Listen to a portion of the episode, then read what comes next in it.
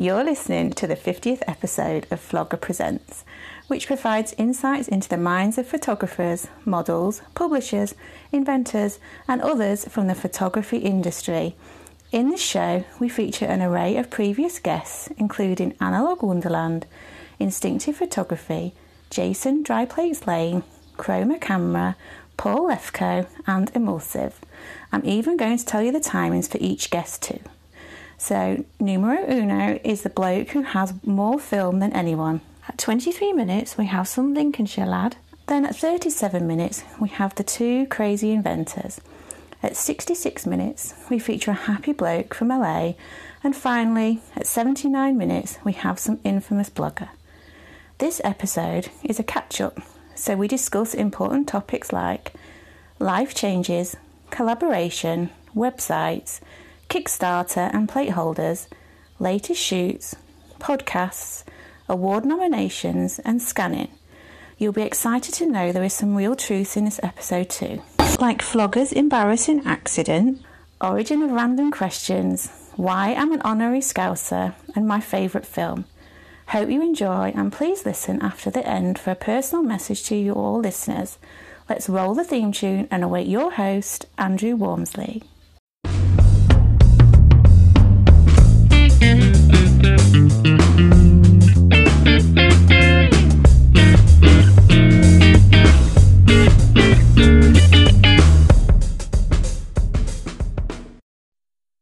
Hello, everybody. Welcome to episode 50. So, this is a landmark uh, issue, a one off special. Uh, it's my absolute pleasure to have been po- podcasting so long, get my words right. Um, I've met some amazing, amazing people. Uh, we've become friends with so many. Um, so, what I wanted to do for this special edition is to invite um, some of them people back on. So, what lays ahead is unsure. Um, at this point, uh, quite a lot of people have been invited, and we're going to try and get on, even if it's for a few minutes. Hello, it's Paul Mackay introducing himself on the flogger just for a change. Um, names have been handed over, not permanently, thank goodness. Um, but I've been invited on very kindly to be part of your 50th 50th celebration. Um, Yay! and how are you doing? Yeah, really good, mate. Th- thanks a lot for coming on again. Oh no, it's an absolute pleasure. I must admit, I was a little bit worried when it was booking a Friday evening slot. I would uh, a remember and b be able to stay awake. Um, I've just about managed both. It's close, but yeah, life as a as a relatively new father, my Friday evenings are, are different to what they were. Yeah, uh, it's really cool for someone like me. So it, it always feels like payback because on- once you're like a couple of years in, you're like, God, it's someone else's turn. Yeah, I remember how hard that was. I know my um my younger brother, uh, him and his wife, they have their first due in a few months, and you're right. Oh, I'm getting to the stage where I'm I'm I'm looking forward with glee to um watching them uh, experience it. It's just part of the fun, isn't it? All part of the fun. It is, yeah. It's massive learning experience. We'll not talk about your second child, which will be coming. Not talk about anything like that. no, um, it yeah, it's it's an amazing experience. Um, I think it helps you grow personally. Um, so I know it did me. It really, really affected me um, in in strange ways. I think you've got better humility towards people as well. Okay, start with We'll some- see. We'll see exactly. Yes. we'll definitely see. No, um, it's exciting. It's exciting. It's been a big part of the last year, um, for me, for us, for the business, I suppose, as well. Um, it's nice to have a situation where, yeah, things develop at the same, developing, yeah, and, and I suppose across different aspects of life um, at the same time. Um, and I think when I look back at this past twelve months, then the business and the and fatherhood will be the two themes. Yeah, well, I I think it's amazing. Isn't? So you're just over a year in now, Mhm. uh, and you've become a father. So um, you know, it's it's a great great thing. Two totally different things. Um, obviously we're very proud. You know, you become a dad. That's an amazing thing, and um, you know we all respect your company for what you do. It's, it's you know it's been really cool. Um, so let's have a catch up. What has hmm. happened in twelve months? well, there we go. That's a lot. So I think for for people who who haven't heard of me or haven't heard of the company, um, so I started Analog Wonderland with a business partner just over a year ago. Um, analogwonderland.co.uk, a film store online specializing in um, all of the wonderful world of film that exists today. Um, and I think the two goals we have really is, is making it really easy and fun for people to be able to stock up on all of them. And I think when I when I keep saying all of them and lots of films, I always like to stress that I think the world is world of film is bigger than HP5 and Kodak Portra, much as we hmm. love those emulsions in particular, and there's yeah. nothing wrong with them. Let me say yeah. that straight off the bat. I'm, they're both uh, in my personal shooting bag all the time. But um, the world of the independent uh, filmmakers, the people who are experimenting um, across the world, really, um, and trying to give them an outlet for people to be able to find and stock up on those films as well as all their other ones. And then, secondly, uh, yeah, the community support is, is one thing that we and, and I've really tried to focus on across the last year. Is um, again, film's been in this really interesting place where after a few years of tough times for everyone, it's getting a better, but there's still not really the bigger infrastructure that people can slot into. Um, so we spend a lot of time talking to different artists, different different small companies, different manufacturers, people who are just trying to do different crazy things, um, either with photography, creating images and projects and zines and things, or um, you know uh, products to products that, that help other people achieve that same mm-hmm. goal. We talk a lot to people like Ethan, the Cameradactyl guy in the US, who every week mm-hmm. comes up with a new crazy 3D printed always with the goal of making something about film photography easier. So that's really what we tried to do. And I think, um, yeah, our birthday was what in middle of May. We had a big uh, festival about it. Um, had a lot of fun with it, and uh, and now we're sort of yeah into into year two and thinking about how we can push it on and what we can do next. Mm. So your original plan was it 200 films in year one? Well, we were very proud to launch with 170 films. Yeah, um, and then we massive. Which, exactly, which which was a number that surprised us when we you know really saw it written down, and then when we talked to people when we launched, that was a that was a big number that people sort of uh, responded to very positively. Like, oh, I didn't realize. Um, but then by December, it was over 200. Um, and now, I, I, mean, I really should count it back. We're, we're probably on the way to 250. Now, of course, there's some films that are dropping back out. Um, yeah, so, the Fujis and that. Well, exactly. Some of the Fujis and also a couple of the Lomography ones like the Cross Pro um, mm-hmm. coming out. The Lomography are bringing way more, so you know overall it's an upward trend. Don't get me wrong, but yeah. there's that. Um, but you know, I think of it as generally speaking. I know Fujifilm is probably a, uh, a sore point for people, and quite rightly so. I think uh, mm-hmm. the way that's handled in the communication is not the way that I don't think any of us in the community would design it as such. But mm. um, apart from that, it, it is starting to feel like a, an industry that is healthily looking at what uh, people can bring, what what's new and what's important for people, and and maybe um, trimming back where it's not as essential. I don't know. That's where it seems to feel to be much more stable than it was even a year, year and a half ago. Yeah, yeah, that's really interesting. Um, I mean, that's a massive jump, isn't it, for like 170 to nearly 250? Absolutely incredible.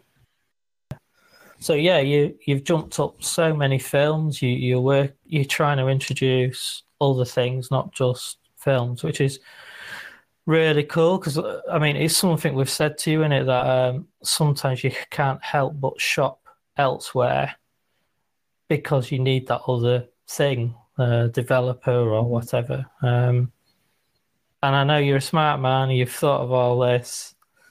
Um, so you know, I look forward to changes.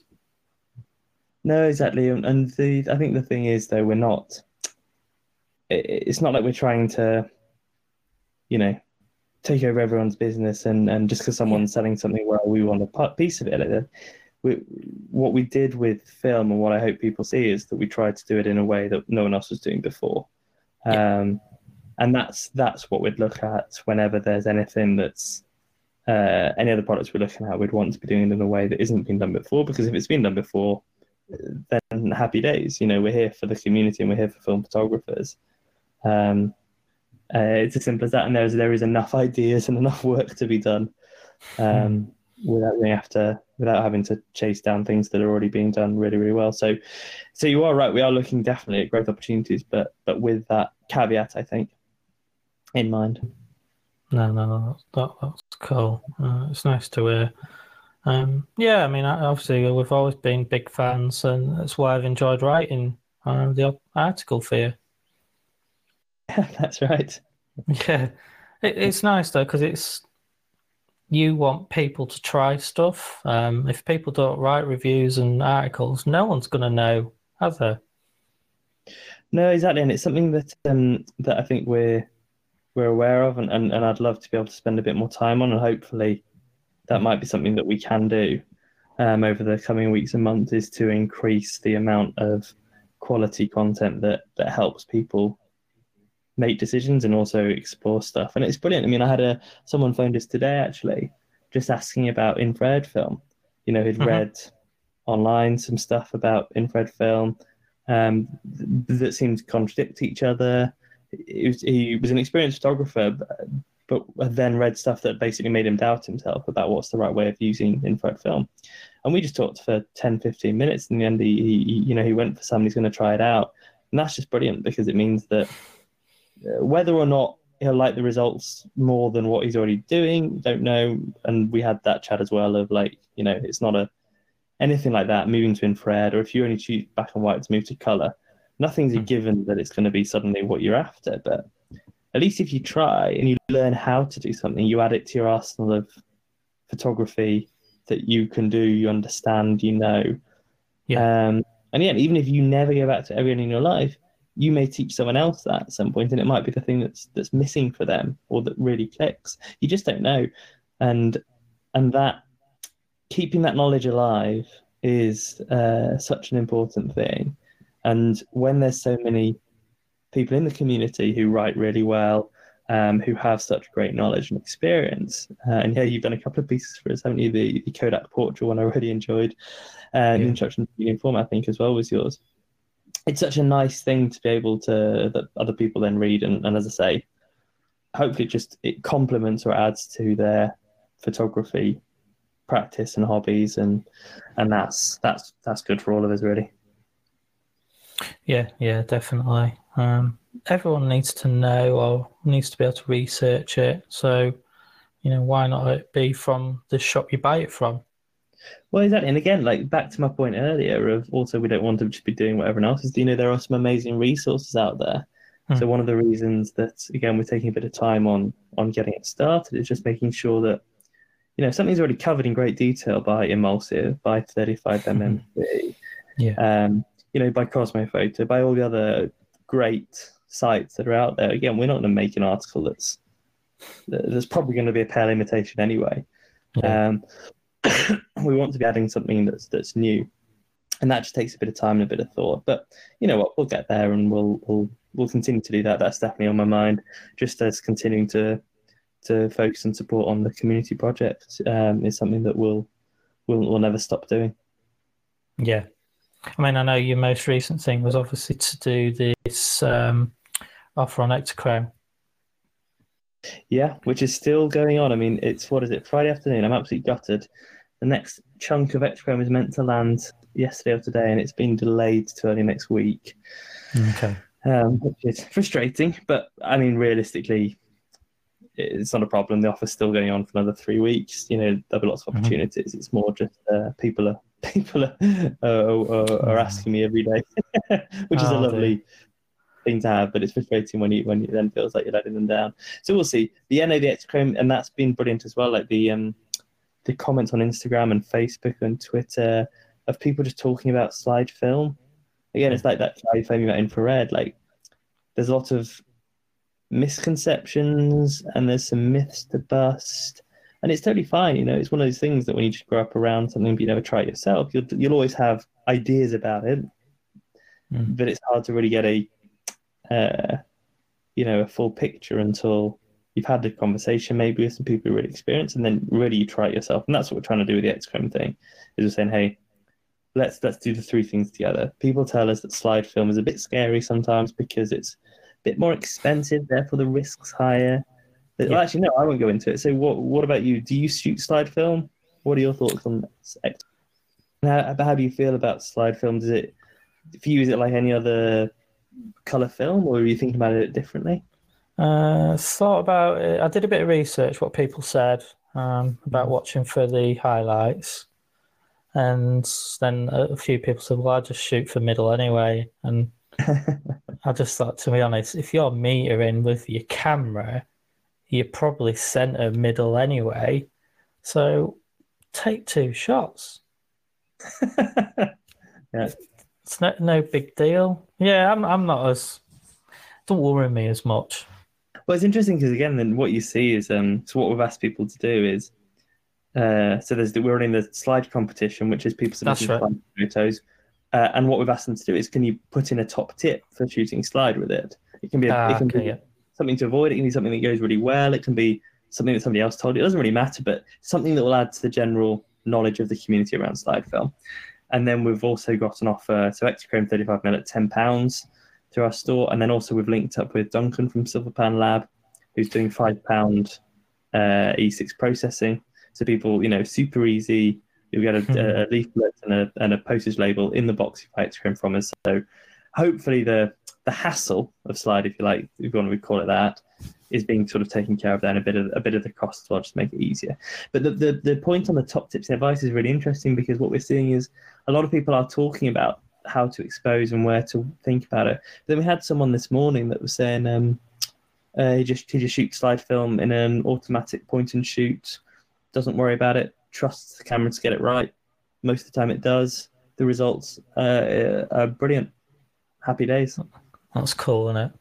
Uh, exactly, and and and again, I know people say, okay, maybe that, but I technically I prefer it in a certain way, and that's totally fine. People will always shoot it differently, but um, it's funny like people who are very happy to push and pull by five stops to use a camera with a shutter they don't even know works, all this kind of stuff.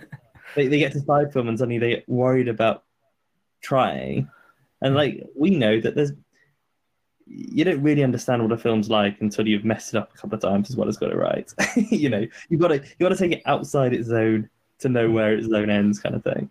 Um, Yeah. And it's really nice to then see people who have been like, yeah, no, I just did this and this really worked. Not it won't happen all the time, and maybe the effect's quite strong, but that's what I'm looking for. But that's what it's about. So I'm really enjoying it. I mean, as I say, it runs till the 11th of August. Um, Okay. We'll be shooting the photos constantly on Instagram, on Twitter, on Facebook. We're, we'll, we'll collate some of the best and the advice we'll try and, and write up as well because it, it you can just sense there's this great uh, hunger for a bit of knowledge about slide film at the moment. And it is Yeah. one of those that when when film went through its really tough period, slide film really took a you know took a bit of a beating. Massive, Um, yep. So the fact that Ektachrome's now back in 35 mil, the other formats will will will you know we know they're being worked. The date is hopefully later in the year. We'll see. You know, this is one that's coming back, and it deserves us all, I think, to spend a bit of time on it. I don't know. That's where we're thinking, and as I say, people seem to respond to it well.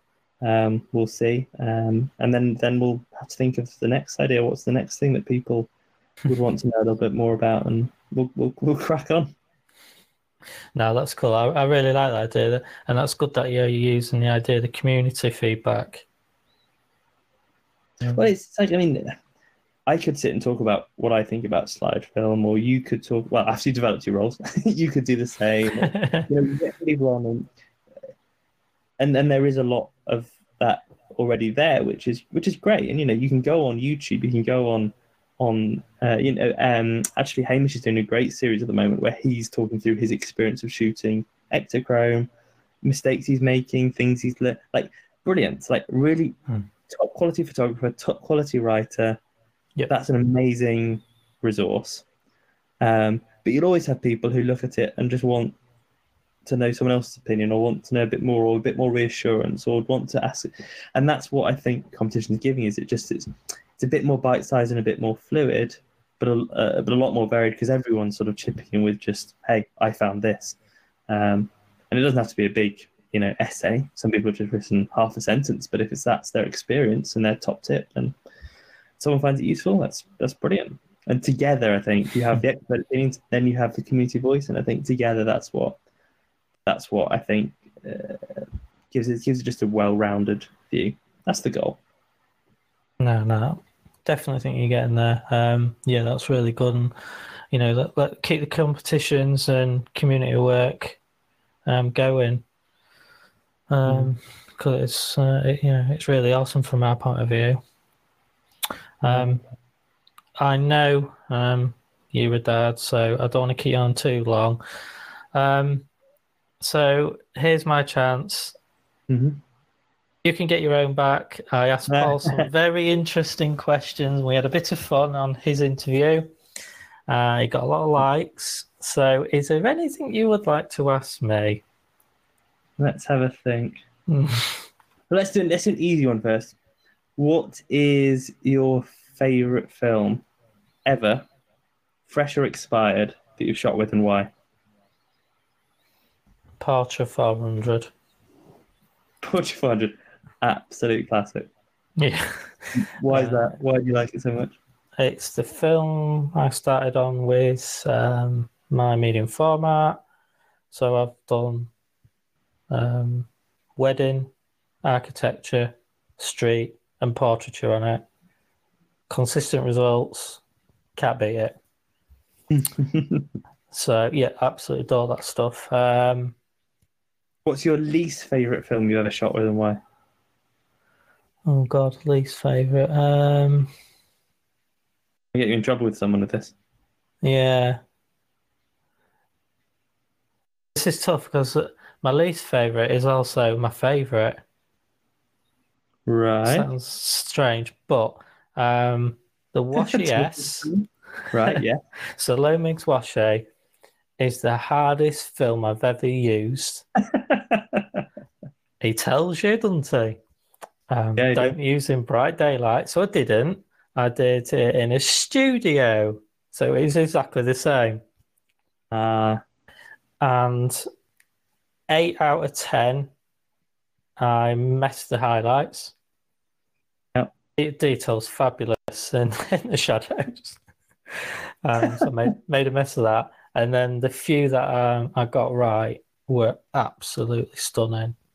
Um, the the detail and it was 35 mil and i say to people look there's, there's actually no grain in this and uh, the model loved it and i hadn't printed them off and sent them to the models so Yeah. So for people who don't haven't heard of Washi S, it's um it's sound recording film. So it was never designed to be used for capturing images. It was designed to be using just for the the simple sort of data that, that's meant to record sound. But our wonderful French friend, the professor, the professor- created 25 canisters with it, and it is yes, as you say, beautiful results. Uh, can be tricky to work with. definitely um it's it's just ace what um he does and you know i've got all the time in the world for him um i think the fact he's doing all this stuff at home so for anyone who's never looked at washi and never heard of it get some off paul's shop but also um there's uh, an interview i've done with him but you look at the Ilford film that just came out on YouTube, go behind the scenes, and then listen to the podcast, and you'll Mm. see a massive difference that this poor guy has to do. yeah. Because it's Well, crazy, isn't it? every time I talk to him about stuff, it, he's always in the middle of either fixing or upgrading one of his own machines. Um, so yeah, um, show all about me. But anyway, listen, huge congratulations uh, from everyone at Land, and I'm sure the wider community for 50 shows. It's a great commitment. Love what you're doing, um, and we are very excited for the next 50. Great, so got for your time. No worries. Speak to you soon, Andy. Cheers very much. Cheers, for Bye. John, Instinctive Photography. How are you? I'm all right. So, thank you for joining me on this special edition. Yeah, why not? Yeah, it's all good. Can't believe how many you've done, mate. Well done. Thank you very much. Um, for anyone listening, John was obviously one of the very first. Um, so it's been a while now. Do you want to uh, Oh, have a little run through where we are? oh, blimey. When was the last one, Andy, first? Um, Oh, you, you'd have been like right at the start, mate. right at the start. So, what's happened? This is where I'm going to depress everybody because life isn't a bed of roses. Um, what's happened? What's happened? Um, family I had a lot of um, things going on with my family. Um, lost my sister. Father-in-law's been really poorly. Um, he he's recovering, but obviously, uh, sister was a big blow, and um, kind of took stock alive, put the house on the market. Um, we've relocated, so we're just outside Rutland. The the annoying thing from my point of view is I now get messages through from John showing me pictures of brilliant places to photograph near him, Oh yeah, oh yeah. and it's just not fair. No, I mean, me and my wife and I, we came on a bit of an ancestry trail, uh, trail and she was looking at her, looking for her grandparents' graves, which was at the uh, Buckminster Estate. Um, and by chance, I did some photography coaching at Belton House for um, some of the staff from Buckminster Estate, and we got chatting, and uh, we learned that you know all these kind of you know I love my heritage and stuff like that, but you know a lot of the old Exactly. a lot of their older properties are no longer, you know, tied to um, staff and employees and for open rent. So being quite patient, uh, we sat it out. We kept looking at what they had on offer, and um, yeah, well, you've been around our place, Andy. It's dream home for us, you know. Didn't mind flogging the house to move here. Let's put it that way. You know? So it, Yeah. and it's surrounded by all new stuff and you walk out the front door and you feel like you're on holiday and and after all the kind of crap that's happened in the last four years or so um, you know life needs it sometimes doesn't it? I, th- I think sometimes you just have to prioritize your life and just say look I'm not going to live my life dreaming it. I'm going to live my life living it and um, just do it and see what happens and roll with it and take your chances. Fear can stop us doing a lot of stuff in life and I'm beyond that now. Yeah. Yeah, that, that's that's really cool. Um, I, I think it's changed you. I, I think your photography's changed a little bit, but um, like the website side, that that's really come on onto. Um, you're showcasing some beautiful things you've done with uh, video work. That's coming along. Um, that's nice. Yeah, I think um, I think, uh, and first of all, thank you for um, putting up with me hour after hour while I built my original website. Uh, that's all right. I then learned I could get a package through Pixieset, which kind of integrated everything, and I really like the look of that. So you helped me migrate my domain across and that, and and I'm in the Neanderthal with tech. I'm I'm really not good with tech, as you well know. um, but no, it's a, it's a good looking site now. It's, it's it's one I'm proud of, and it's got some great content on it, even if I say so myself. And we're starting to fill some of the missing links. You know me, I, I chase the gaps in the market, you know, and I, I kind of create my own market, you know, because, because it's so, it's so competitive, isn't it? You know, photography is so competitive. Everybody's got a camera, and you know, everyone's a photographer almost these days.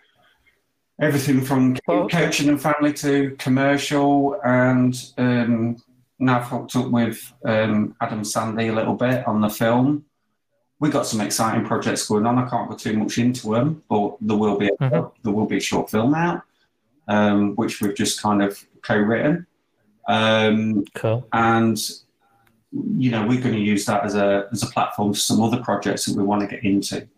Um, so yeah, pretty excited about that. And Adam's actually younger than my own son, but God, the guy's got some talent, you know, and. Uh, It's not fair. he's got such a mature head on his shoulders, you know. And I'll be honest, I I kind of bounce off his enthusiasm, if you like. It, it's kind of you know, re-energized me to, to some degree. And, and it's nice to, to, to um, take yourself out of that comfort zone and sometimes dip your toes in areas that, you know, you look at and you admire. I mean, I can't watch a film without, you know, thinking about the cin- cinematography rather than the storyline, if you know what I mean. I, I just love all that. I Yep. love the, the vision, the sound, and, and all that kind of stuff. So, um, yeah, I'm quite excited about that. See, see where that takes us. We're on a journey, and uh, nothing ventured, nothing gained. I've had a uh, message through from one of my um, very first interviewees. It's before I even podcasted. Um, another really good photographer called Chris Morales Right. from Washington. Right? And he's asked me, what would my advice be to someone who's just starting out in photography and probably doesn't even have an idea of what film is? Uh, what film, as in camera film? As in, yeah, as in 35 mil. Is Um, this question to me or to you? it's to me, but I think it'd be useful to both answer. Um, go on, I'll let you go first. You're the guest. I can answer that. Um, Thirty years ago, what the hell was digital? you know, Yeah. film film was the only choice. Um, there's something about loading a film. There's, there's something about the noise when you're pulling it out of the cassette and you're loading it in, and you you know you wind it on a little bit, and then you shoot your back and you wind it up, and you give it a little bit of tension, and ah, it's it's just like putting on a new pair of shoes. You know. does, does that make sense? You you know you you you, Yeah. you just load it up and you want to go somewhere with it. And you know it's not like oh format card off we go. Um, Hmm. And and I and I think another thing, and I, I think the most crucial thing is you really have to pick your shots. Have fun. Don't take it too serious. Don't get too disheartened. Don't get disappointed. Book me for some coaching lessons. There you go.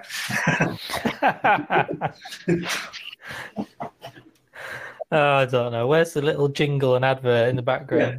That That was countdown. That was countdown. yeah. You're going to be sued for that. Oh, countdown. Well, yeah.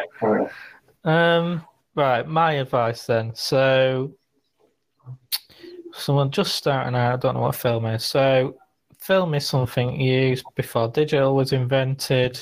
Um, as John said, it's a of, it's a little bit of what you might think is plastic that goes into a camera. Um, you have to keep sealed, so there's no way of seeing what you've shot. Um, the skill and constraint comes uh, together, so you need the skill to get over your constraints of not knowing what's going to come out. You have to understand the light that's coming into the camera and to adjust your settings accordingly. Um, you'll learn that a camera is actually just a box that absorbs light and nothing more. It doesn't matter if it's a ten thousand pound camera; it does the same job as a ten pound film camera, and that you can get quality work from very low end gear. I mean, the greatest thing about film is, uh, like John said, it's a great platform to learn because you learn the basics of photography like shutter speed, aperture, and ISO. If you can't adjust all these things, then it teaches you what each im- uh, which what impact it one has on each other. Whereas with digital, you'll just change your mode and it'll do everything for you, and you won't understand what it's done. Digital is people talk about full frame, things like this. In the analog world, there is so much more to the world. There is, um, you can shoot straight onto paper, you can shoot onto glass, aluminium, tin. You can do large formats, small formats. Um, there's cyanotypes, you can shoot X ray colors, and it is truly amazing what you can do. It's a, a massive, massive world um, and digital is a very, very small part of it. There you go. Cheers, Chris. I think that was well said. Yeah. Yeah. so uh, it's the 50th show. We didn't want to go into too much detail. Um, I've asked all my guests some s- crazy random questions at times. Okay. Is there anything you would like to ask me, Mr. Scrimshaw? How do you wear your tea?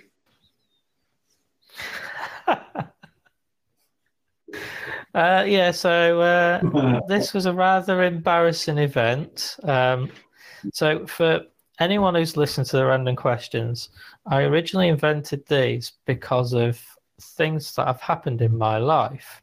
Um, not many people know this. So, some of the first questions were actual things that happened to me.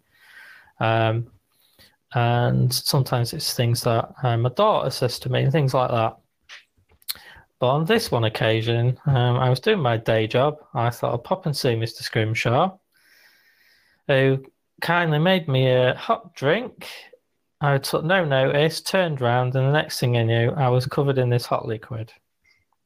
Where? Now, it was at the very top of my leg, which wasn't too far away from my groin, and um, it became very it, it became very painful quite It quick and both john and his wife were quite worried um, that he'd done something. So within a few minutes let's just say certain clothing was removed i had his wife cling filming me up for some strange sexual kink these two are into uh, with a promise it does make you better yeah, that's right. yeah That's right. Uh, and what did the um, hospital say? Ah, that was fine, and that it was very good advice. Um, um how I'd been treated was uh, correct. Excellent. So they saved quite a lot of my skin and clothing, thank God. Yeah. Um, On that what was I more What was I more worried about than anything? one, Getting to my next job. for which, for which you wore my clothes. Yeah, and uh, actually, I didn't go. How did you? No, they, um, luckily someone covered for me, so I just went to the hospital uh, and then went back to work. So, um, yeah, big thanks to you and your wife. No, you're welcome, mate. You, do, you know, do you know what? At the time, I was quite worried. Now it's just hysterical. Um, It is, I, yeah. I, I saw Andy put the cup right on the edge of the, the table, and it was almost like comedy, you know, kind of half hanging off the table. And I thought, shall I move that? And I thought, no, he's a grown adult, he's a responsible. and within seconds, he was wearing it, and that's Andy. Just, you know, kitty cups with a little mug top on if he comes round yours. Yeah, yeah. keep the man safe. I'm not allowed to go anywhere now. Uh, I bet you know. Um, I th- I think my lasting image is of Andy stood in his pants in the kitchen with my wife laughing. well, it could be anyone's wife, mate. I mean, they all laugh. It's just Oh, sorry, I didn't like that. Fair enough. okay, cool. All right. Uh, hello, this is Jason Lane of Pictoria Graphica. And I'm I'm Steve Lloyd from Chroma Cameras. Thank you very much for joining me on this special edition, No guys. Glad to be here. Um, so, for anyone listening, uh, these two are featured on previous episodes. So, I need to uh, actually tell everybody uh, the exciting statistics. So, I'm actually quite shocked um, by this. Um, S- Steve's going to be very, very upset. to say. Jason is my most listened to episode. I think he can Ever. talk about Chroma a lot, though. To be fair. Yeah. That's what say. brought him in. Well, that was that was the Do- hook. Do you know what I think it is, So- Steve? He's got a million cousins, and he he messaged them all and said, "Come on, Listen to That's this. a terrible slander against it. I do have a, I do have a lot of cousins. None of them are well, you see, you're Scousers. missing out. Everyone should Ah, have one Scouse cousin. I've got quite a few. Definitely. yeah, so congrats. Uh, honestly, um, it, it's really good to see that um, the industry you're doing, Jason, is still so popular. I think it's fantastic. Thank you. Yeah, no, it's awesome. I, I love it. You know, I love uh, I love sharing the the dry plate process with folks, and um, and it's it's definitely uh, definitely keeping me busy. I have uh, I have three high school students working for me now, keeping up Three, with wow. Yeah. So um, they uh, it's it's kind of cool, you know, thinking back to the crappy jobs that I have had as a high schooler. I'm kind of jealous. They'll they'll remember doing this stuff for the rest of their life. So it's good for them too. Yeah, yeah, it's amazing. I mean, I think uh, it was great to get you two on together because I think what you're both doing is intrinsically linked. Yes. Uh, Yes, absolutely. I mean, Steve will say obviously his product's even better, I would you, never mate? say that. No, me and Jason are uh, all your working hard will. together at the moment. so it's good to be on together. So let let's have a quick update. So um, back when I think you both came on, Steve was still working full time. Chroma was, ooh, maybe sixty percent through. Jason, I think you had one full time student, and I think was someone else helping you. So where are we now, Jason? Do you want to go? Yeah, sure. So as I as I said earlier, I have uh, three high school students uh, helping me part time. The the kid that that I mentioned last time, he's uh, in charge of uh, uh, cutting and prepping the glass, which he really likes doing. And Wow. uh, the other two, I had hired a, a girl. Uh, she was actually my former boss's daughter. She babysat for us, and I just happened to ask her if she was interested in some work, and and so she coats she she coats the dry plates.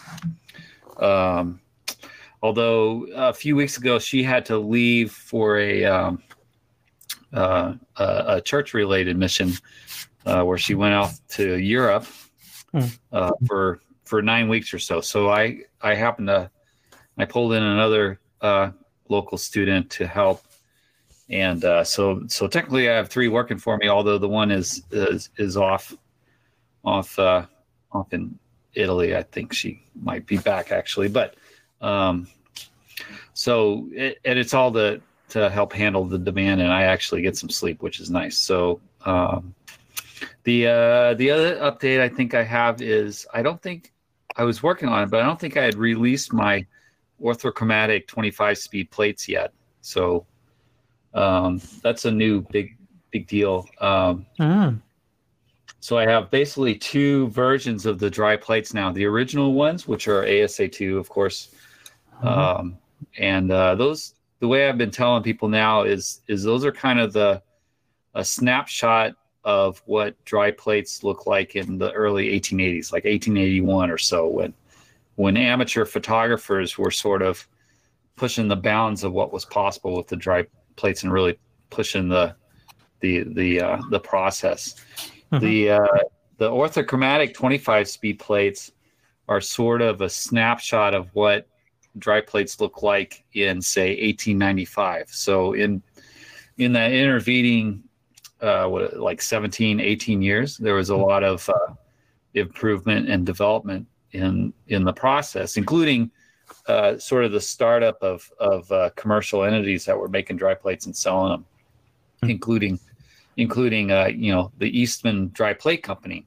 So Mhm. George Eastman did start coating dry plates and and move the film, but uh, in the intervening years, uh, they had discovered that uh, different color dyes Im- increase the uh, spectral sensitivity of the plates.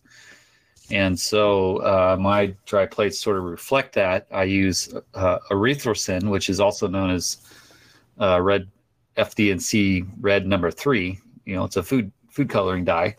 Okay. Um, that was the original spectral sensitizer, and it and it uh, introduced uh, orthochromatic plates to it. So now the the dry plates could see into green and and actually into yellow and orange a little bit. And that allowed you to put a yellow filter in front of your camera lens and and really bring out the clouds and sort of uh, reduce the uh, overexposure of the the blue sky. So it, it cut down the blue and and people could photograph clouds for the first time, which was which was a bigger deal than what you'd think. It was actually a pretty cool thing. So uh, so that's what I'm going on have going on. Uh, in fact, right now I have a custom order in uh, a, a gentleman ordered um, 10 14 inch by 17 inch plates in in 25 speed. So that's the that's what's in the queue. Ah.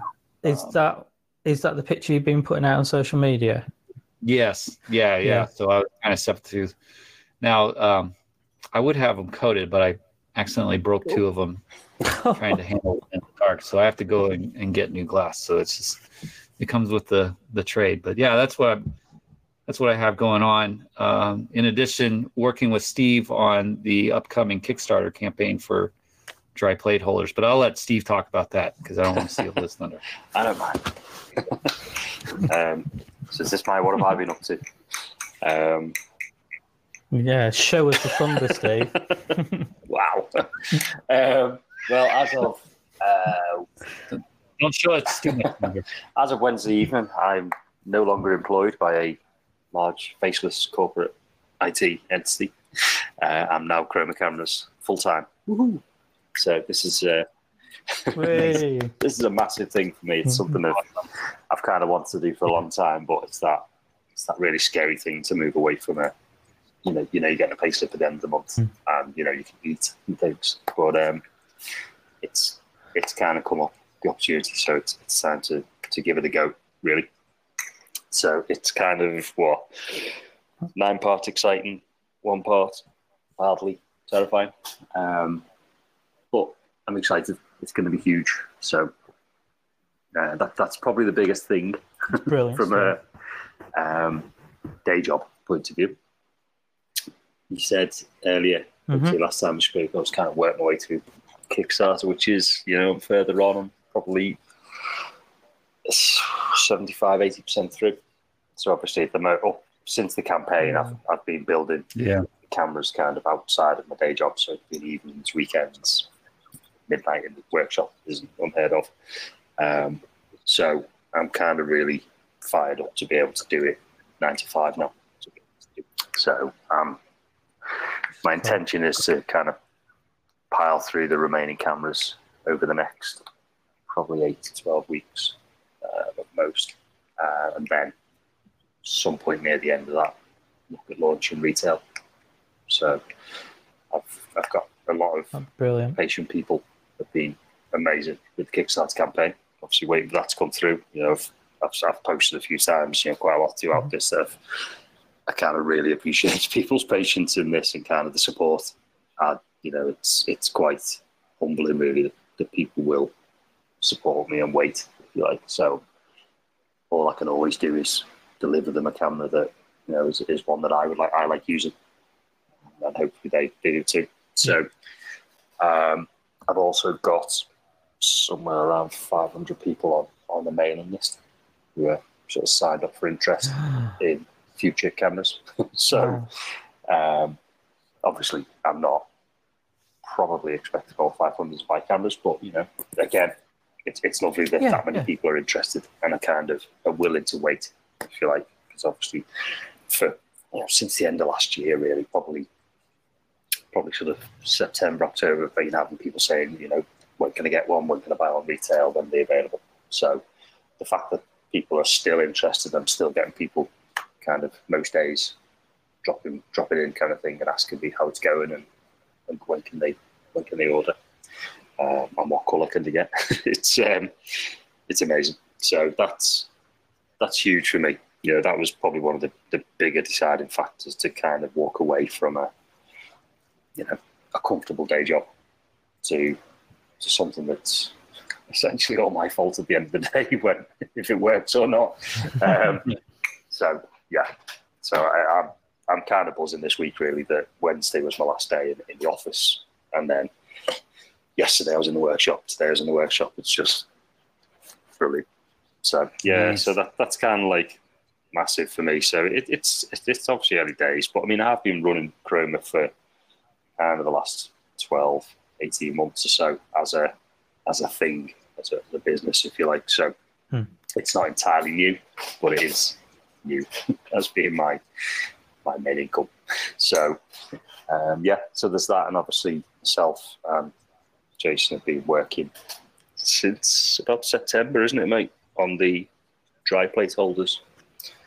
Um, yeah, quite quite some time, at least at yeah. least six months, so, I think. Early on in hmm. in Chroma, really, before the campaign, I've, I've, I've spoken to you before, and, and, you know, Jason, I've got a bit of a, a wild imagination for products and uh, new ideas. some are slightly crazy, some are good. Um, and the the what hmm. originally started as a wet plate holder, um, I, I, did the design quite early on. Kind of, I'd never shot wet plate, but you know the principle was there. So I I was introduced to hmm. Jason by EM from Emulsive, um, and then we we started talking dry plates and then so I was learning a lot about them from Jason, the differences, and then that's kind of spurred us on. So we're now at the point where we're talking to molding companies, looking at um, getting together RFQs and costings for well four, five, five, seven, and eight, ten holders. So it's where we're kind of putting mm-hmm. together the uh, the campaign, the next uh, Kickstarter campaign, which will hopefully fund the molds, which, if anyone's ever done an injection molded, they're, they're eye-watering costs. Um, but they're worth it if, if we're, we're looking longer term with this. We're not looking to deliver, you know, there's however many hundreds in the campaign and we can never get even again. We're, we're trying to build a, a solid sort of retail stream for them. So to to really encourage people to try something, yeah. try it new, really. So so yes, that's that's mm. that's going to be the next kind of big push from myself and Jason, really. Yeah, yeah we've we've talked we've talked dry plate holders, obviously, and and we decided to go go with those. For, we've also talked wet plate holders, of course, and and Steve has a really slick looking wet plate prototype, which mm-hmm. everyone I showed on this side of the pond really likes. They're like, oh, I'd, I'd love to have one of those. But we kind of dis- made a made a decision to do the dry plate holders first because there are no there's there's really no one well there's there's very few people making new dry plate holders and they're they're handcrafted and they're put together they're very expensive.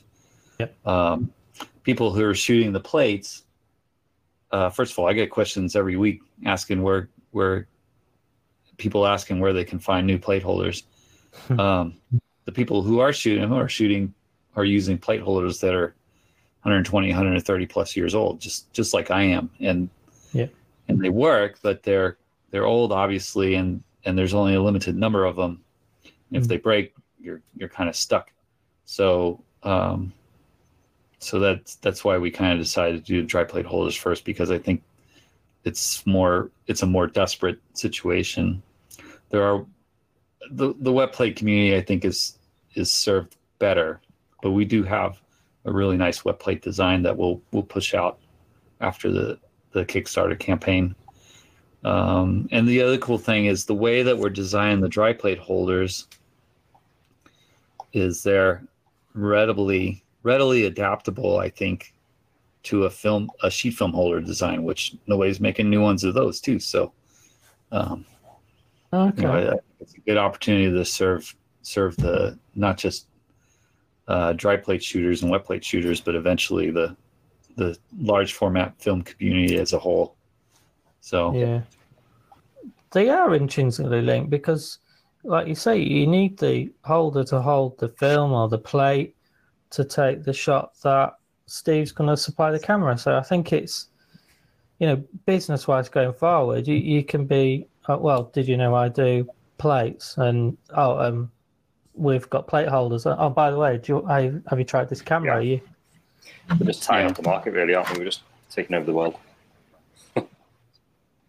Well, and It's a sly plan. you know, aside from that, which is it's fun to dream about. The other thing that I've always sort of one of my driving principles is to is to make dry plate photography affordable.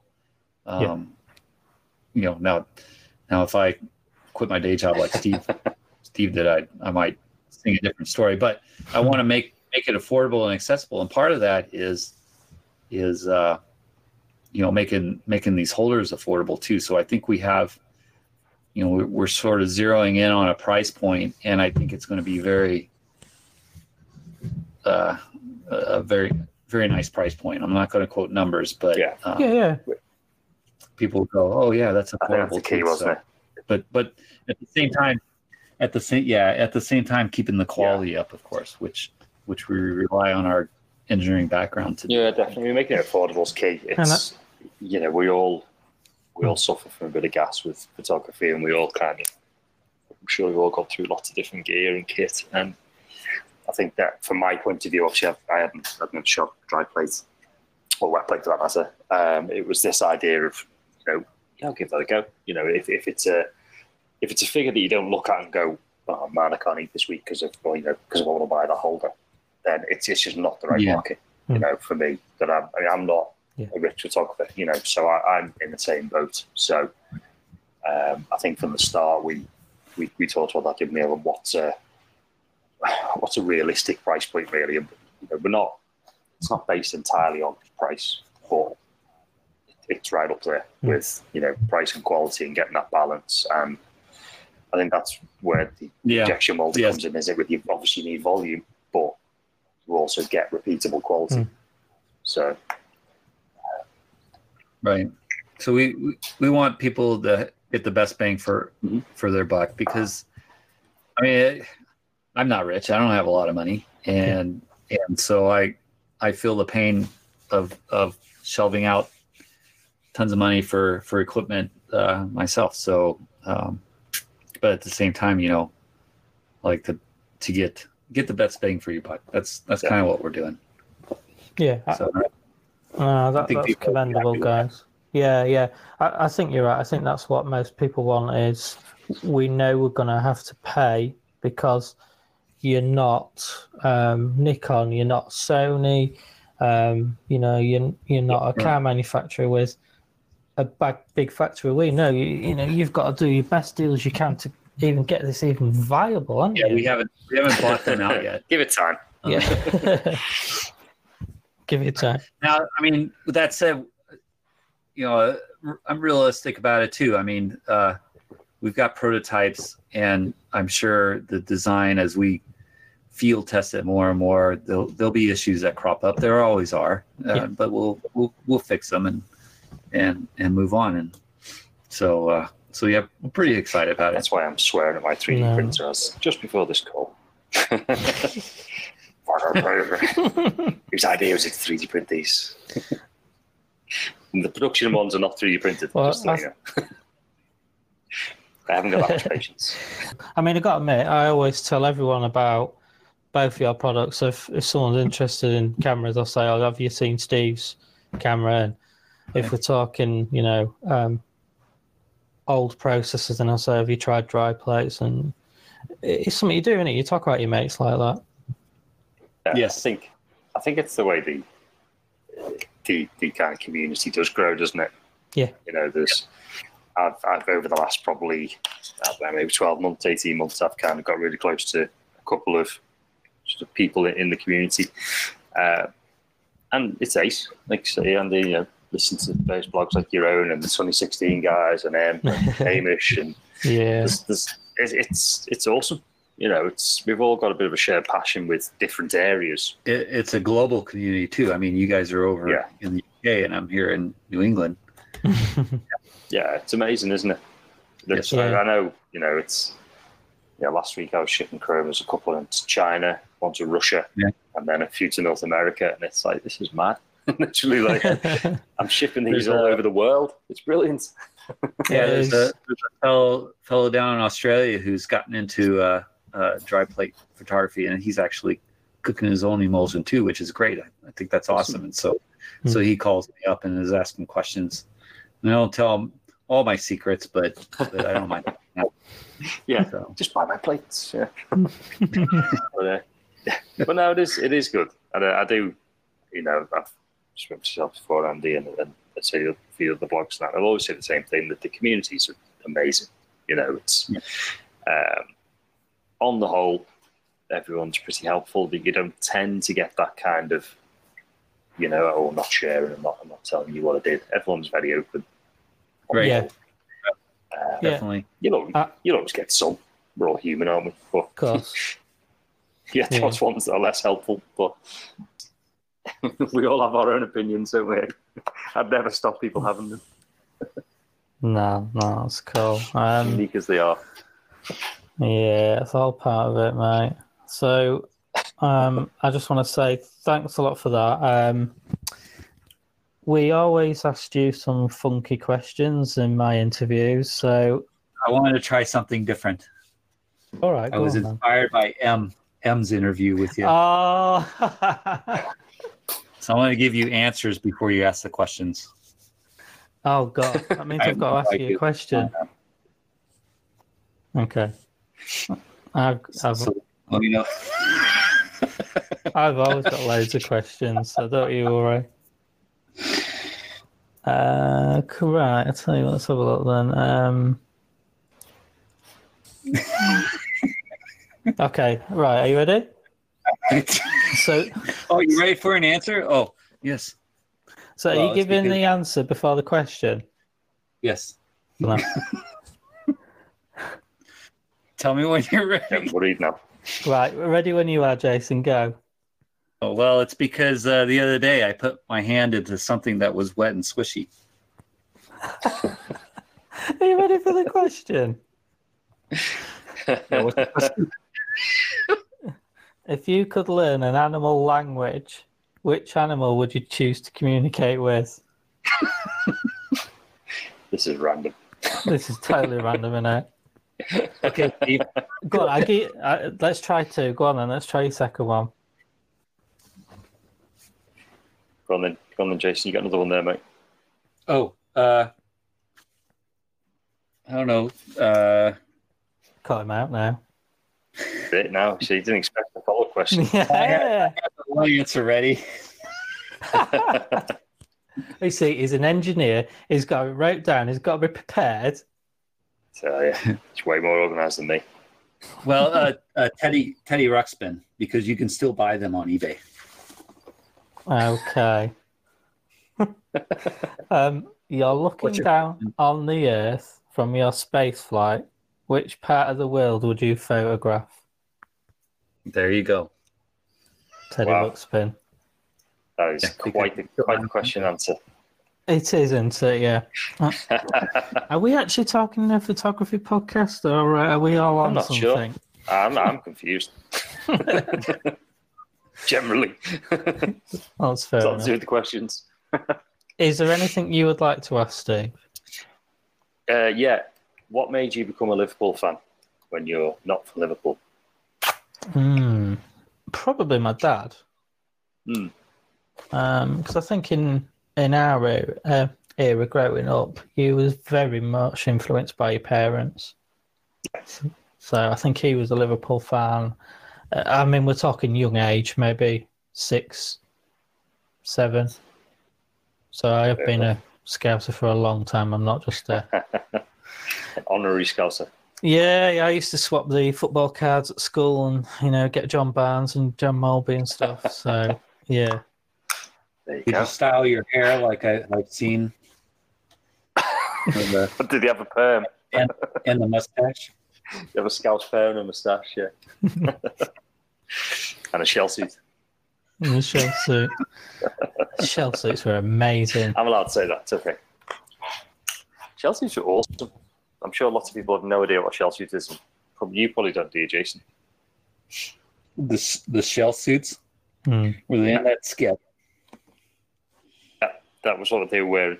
The uh, usually quite bright colours. And they, I don't even know what, what material was. It was like a Yeah, the, the, a seven, nylon, the 70s, the 70s polyester. Uh, highly flammable polyester. Yeah. Yeah. They're not bad things to be flammable, to be fair. Get rid of them. But um, yeah, oh, fair enough then.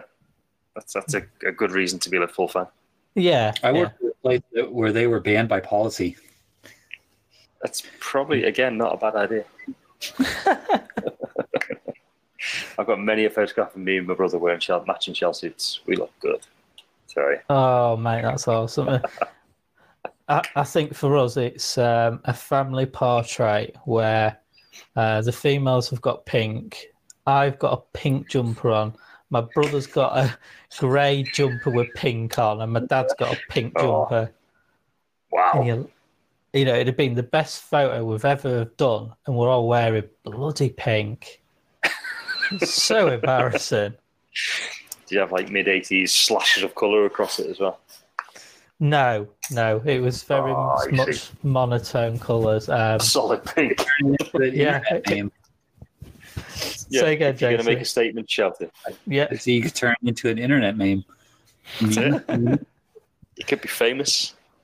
Could You be probably famous. are. Let's have a look. Hang on. Infamous.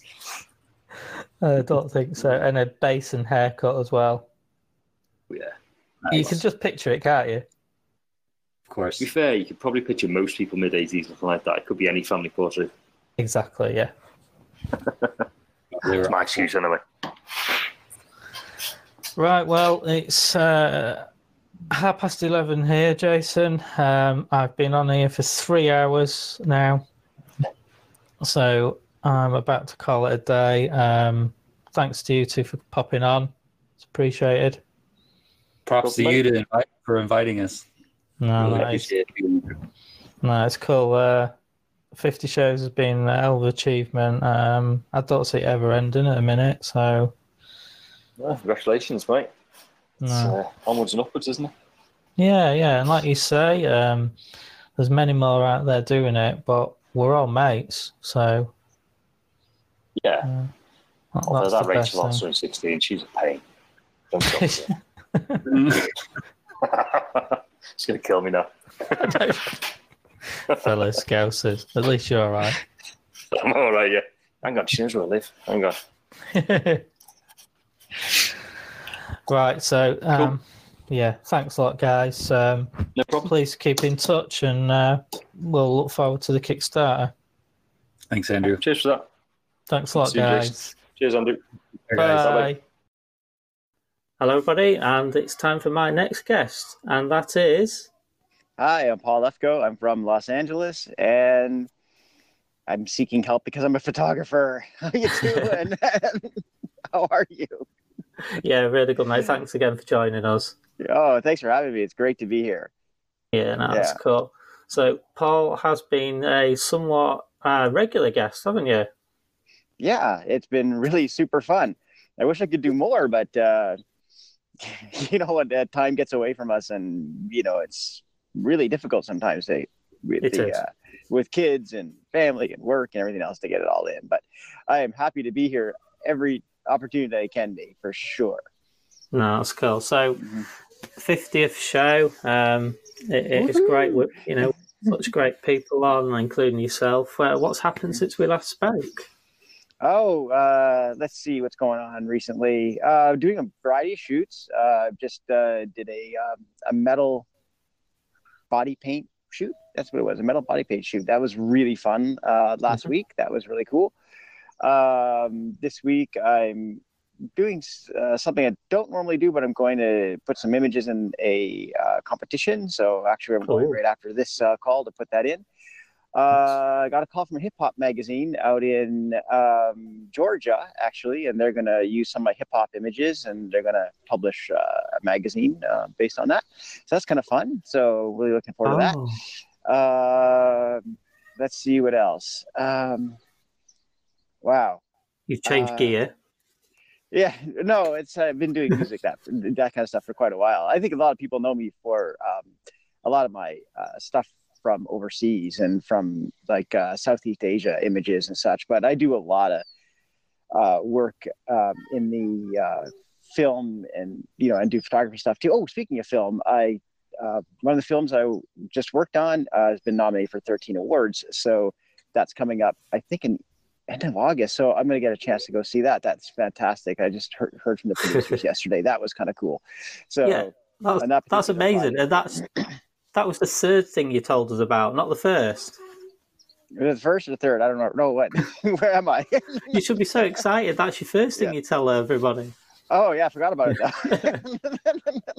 Yeah, I might get this award, you know, but uh, yeah, you know, I don't know, whatever. so you ask what's new. It, you know, my my brain isn't new. That's the problem. I can't remember everything.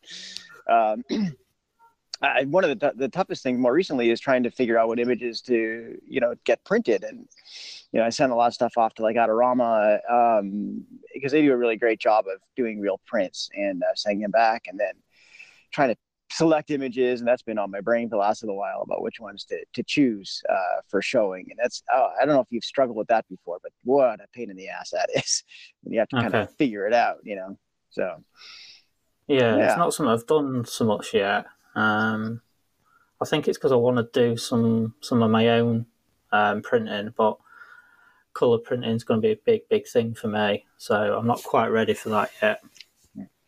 no wait just wait for it it's lots of fun when you do it it's kind of Mhm. crazy you just gonna yesterday i had to call in one of my neighbors i said hey you know can you take a look at this because i am my my eyes i'm i can't see the trees through the forest anymore i think they're all pretty decent you know pretty good like but to help me choose this thing i don't know what to do It's hard, isn't it? Like you say, if it, how many um, images you got to do for the competition? Uh, there are eight going in, Okay. um, in different categories. So you know, so uh, one of the tougher ones was trying to pick out a travel um, scenery category and then a documentary uh, one, Okay. photojournalism documentary, which was uh, they were difficult to pick out. So anyway, we got them, and uh, I'm going to go deliver them in a couple of minutes. I guess you know, that'll be good. Get it off the plate and on to the rest of the day. Back to the household chores, I guess. After that, Yeah, yeah, fair enough. So uh, Yeah. we're actually talking on a weekend for a change, uh, or should I say, quite normally, because uh, obviously we've got the time difference uh, between me being in the UK and Paul being in LA. Um, uh, it, it's quite hard. Um, we've already spoke with EM, who's on the sort of east coast, sort of Asia. So again, it, it's it's another thing that um, we struggle because we, we all have day jobs, don't we? yeah, yeah, it is. I think the uh, the real answer is just to move you closer. You think so? yeah, there you go. be close to Asia, be in LA, it's all good. Or maybe. I should just be totally mobile. Just where do you need me this week, guys? Yeah. Yeah, this week uh, you'll be in you know Singapore, and uh, next week you'll be in uh, you know Reykjavik. I don't know. I am working on world domination. Shh. We're getting there. Uh, con- that's great. Congrats on this 50th show. That's fantastic. Yeah, it, Yeah, it's it's really amazing, good. mate. And uh, you know, from Oh yeah. us talking early on in the show, and then eventually we did your interview, then we started doing the news in brief, and you think, you know, where's that time gone? Oh yeah. It's been like a year already. I think. Yeah, yeah it's, Feels like it's anyway. absolute- yeah, yeah, it's it's incredible, and you know, I, I've said to everybody, my passion's not going to stop. Um, that there's so many more guests, and for some reason, they all seem to be sort of uh, US based at the minute. Hmm. Um, so, Interesting. I mean, yeah, yeah, it's weird, and actually, most of my audience is in the US as well. Uh, no one likes uh, imaging in the UK or what? What's going on? I always wonder if it's the um, thing about hearing people from different places. Hmm. Um, it's different, isn't it? So, do are you sick of hearing someone from your own state or county? Um, I think sometimes that there's certain dialects and that that uh, some of us don't like. So Hmm.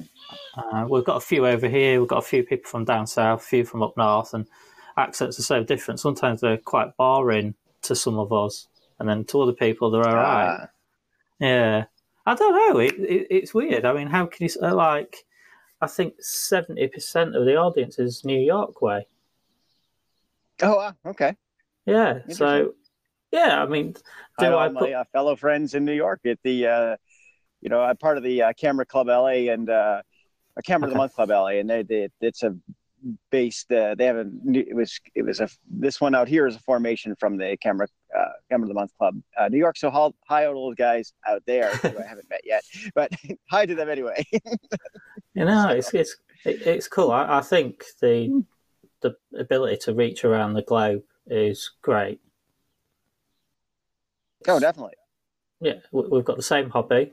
Um, we've just got different um, things, people, attitudes, um, uh, where we live. That's all it is, isn't it? Yeah. Oh, speaking of which, you know, um, when you say we have the, you know, we have the same kind of hobby and, and what have you, and, and love and passion for photography. And uh, one of the things that I really saw that uh, I, I remember I told you I did that metallic body paint shoot. Um, Yeah. So last week, uh, that was last week, and we were all in the same room, and we uh, there's there's a, a, a few photographers there, a number of photographers, and uh, we go in and you know we preset the lighting and that type of stuff so you know we can Mhm. all kind of get our shots in kind of stuff and uh Makes sense, yeah. which is it's kind of it's kind of it's handy in in some ways you know but Mm. it's so fun when you look at the pi- images that people do and you swear to god you're not in the same room. You know? It's like how did you guys get that? You know not in a, not in a bad way in kind of like wow that's really cool. You know how did you do that? You know we were in the same room the same time doing the same thing. And it's like no we weren't. You know so it's really Yeah. interesting at uh on how things work that way. So you know Could, it you could you could be standing in two places same place same person same thing and entirely different story it's crazy Mm. I think aperture has a big role in things like that. oh sure you, you, it's not just about detail. Depending on how much light you're putting in your images, um, it, it could be shadows, or it could just be a case of more detailing. I mean, I, I've more detail um, less detail shadows you know you're you're you're playing with your exposure triangle you know we're using strobes so you know there's a baseline for the strobes that we're using uh, Yeah. that you know we, we kind of get a setting and they go okay what's your setting? So because we don't have a whole lot of time you know so we got to get in there and do it. Um but you know from there it's like okay do you you know you go up or down in out low high you know this side that side what are you focusing on? You know get, have the model here have the model there. I mean it's the same stage but it's kind of where you put the how you direct the person or how to you, where you put your stuff how you do your settings all Mm. within that same 10 by 10 space you know it's a it's an entirely different story for anybody that walks in there it's really it's really cool it's really neat to learn from and watch from other people so yeah I, yeah, I think so. I've actually used some of my street photography skills now in portraiture. So um, Mm. when I- when I was doing a lot of street, I tried um, diff- shooting from different angles. right So I pretended to tie my shoelaces one day and sat on uh, like traffic lights, and then I put my camera upwards. Mm Mhm. Um, and then there's been other times where I've been higher than the people, so I can stand on something and then I can shoot down. So oh yeah yeah Mhm. I've used that in Classic. portraiture. yeah Yeah, and it, it's Classic worked out well. style. Yeah, yeah. So Most- yeah you grab a chair, uh, and then you've just got that slightly higher view. You can maybe thin thin them out a little bit, depending on the model, and then um, like the low angle, it it gives that sort of a feeling of authority from someone done it. Is they're a little bit bigger, yes exactly exactly yeah, which right. is cool. yeah Um, and then you have the people that go like worm's eye view and coming up and that's that's a new thing that's a new style that's sort of uh, coming into play right now everybody's kind of into this worm's eye view look Worm's eye view, like, so- oh, okay. so what, what's that one? Uh, it's coming from the ground up Right. Okay. So Yeah, literally right off the floor. Yeah. yeah yeah. yeah Yeah, it's uh, becoming popular. cinematography it's a worm's eye view you know and, in cinematography they call that so yeah Yeah. We forget So- that you know both uh, film and stills. yeah yeah somewhat Yeah, it's not fair. You know, Uh, too. not fair no fair, no fair. Some of us struggle just for one, crikey.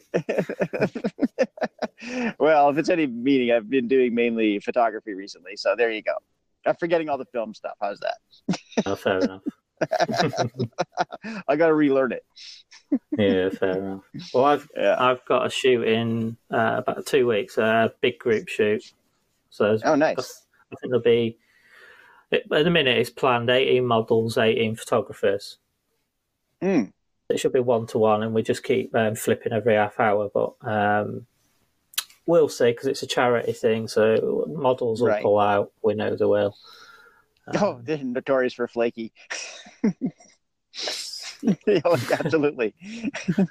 but it, it's one of them things. So it, it won't matter if uh, two photographers work together and help each other with lighting or something like that.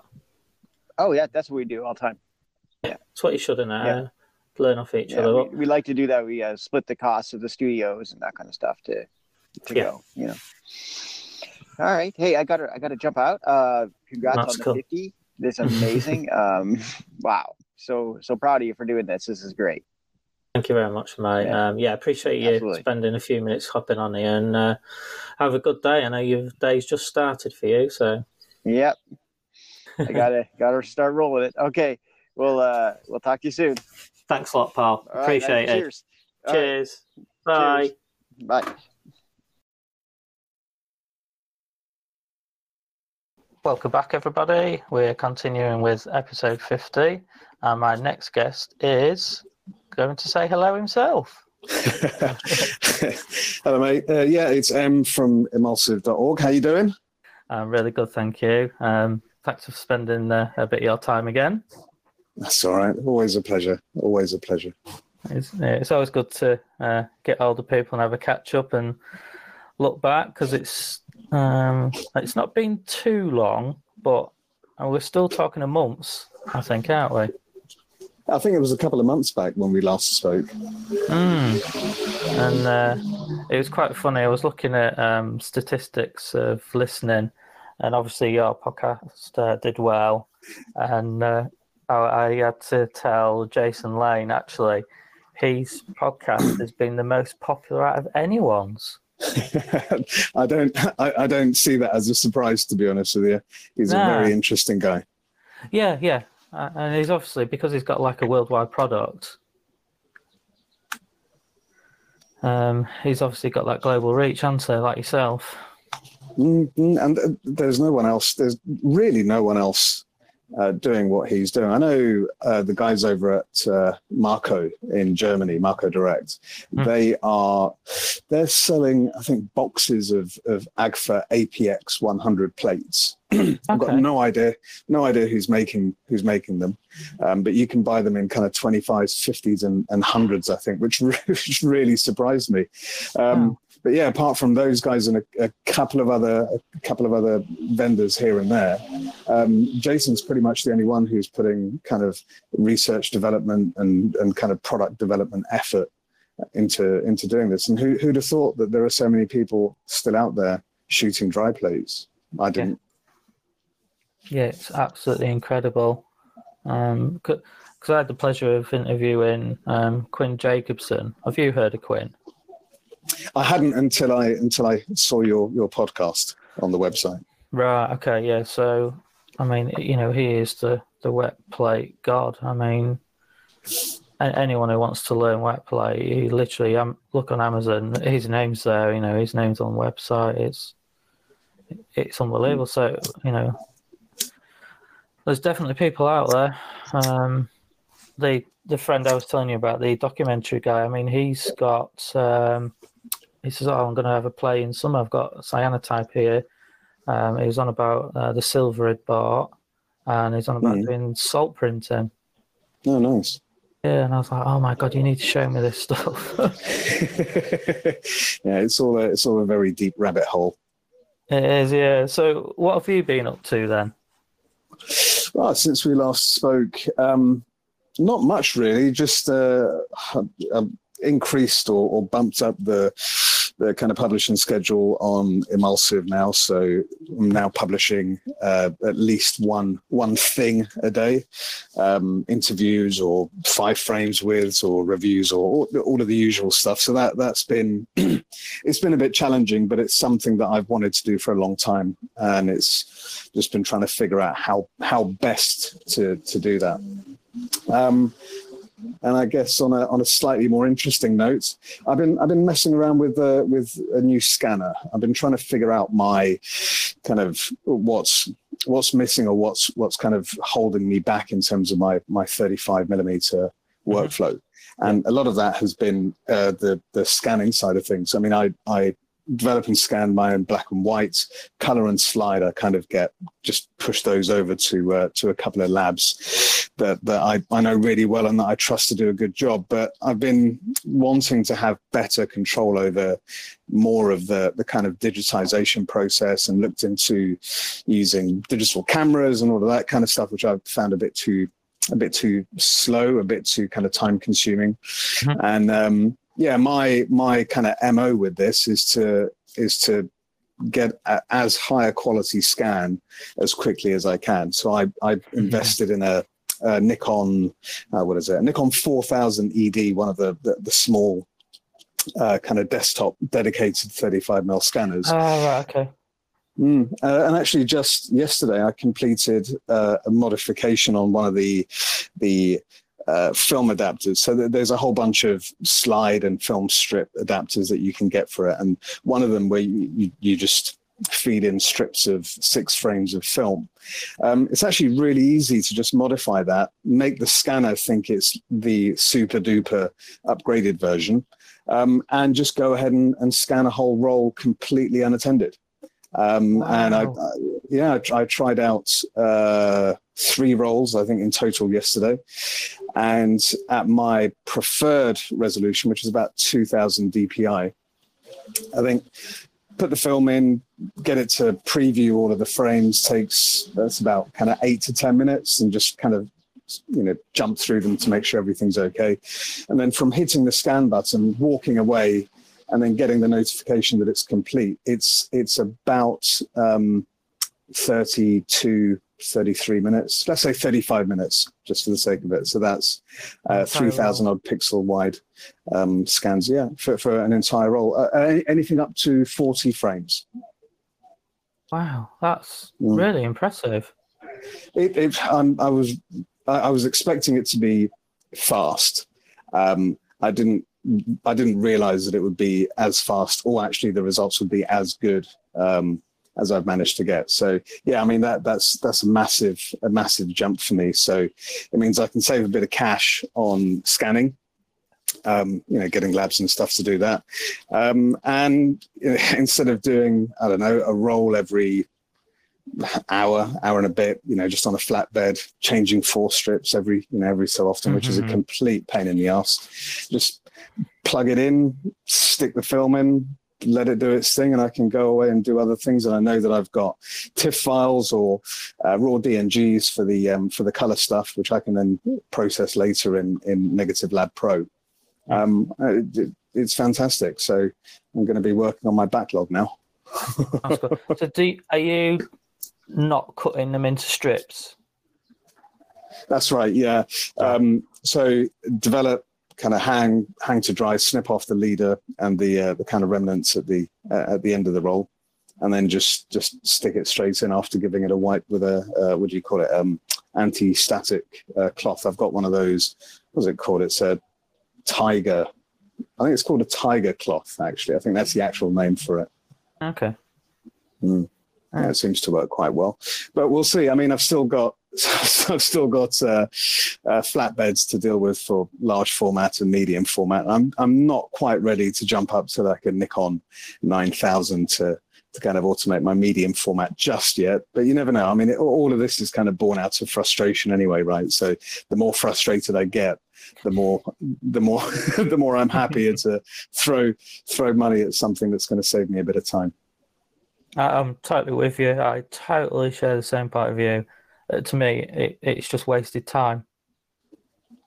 Yeah, and it's it's um, it, it's something that happens in many other parts of my life. Like there's there's a, a breakfast store um, literally a, about three minutes walk from where I live, and they do like really amazing kind of breakfast stuff.